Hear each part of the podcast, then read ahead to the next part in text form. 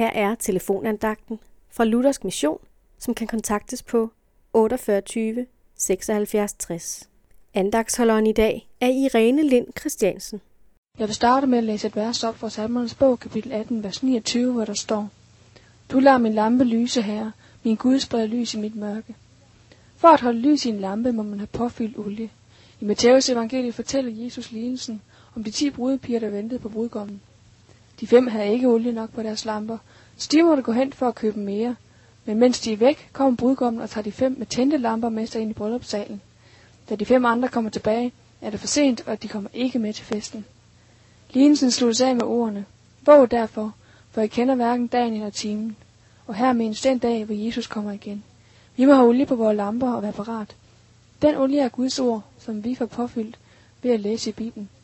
For at være kristen er det nødvendigt, at man får tanket op regelmæssigt. Nogle mennesker forsøger at fylde deres lampe op med andre ting. I stedet for olie bruger de vand, eller oversat, i stedet for Guds ord bruger de menneskeord. Men det er ikke et tilfældigt menneske, der lapper og lampe lyse. Nej, det kan kun Jesus selv. I verset, jeg indledte med, står det klart og tydeligt. Du lader min lampe lyse, herre. Min Gud spreder lys i mit mørke. Ofte kan man som menneske føle sig omgivet af ondskab. Man ser andre have det godt, mens man selv bærer på en angst for alt det mørke, man ser omkring sig.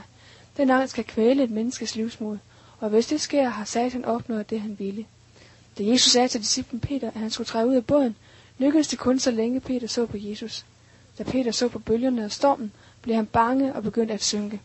Det er præcis det, der sker, når vi ser på mørket omkring os. Vi bliver bange og begynder at synke ned i fortvivlelsen, og den kan man drukne i. Når i stedet for at se på mørket, må vi vende vores blik imod Jesus, for så forsvinder mørket i hans lys. Amen.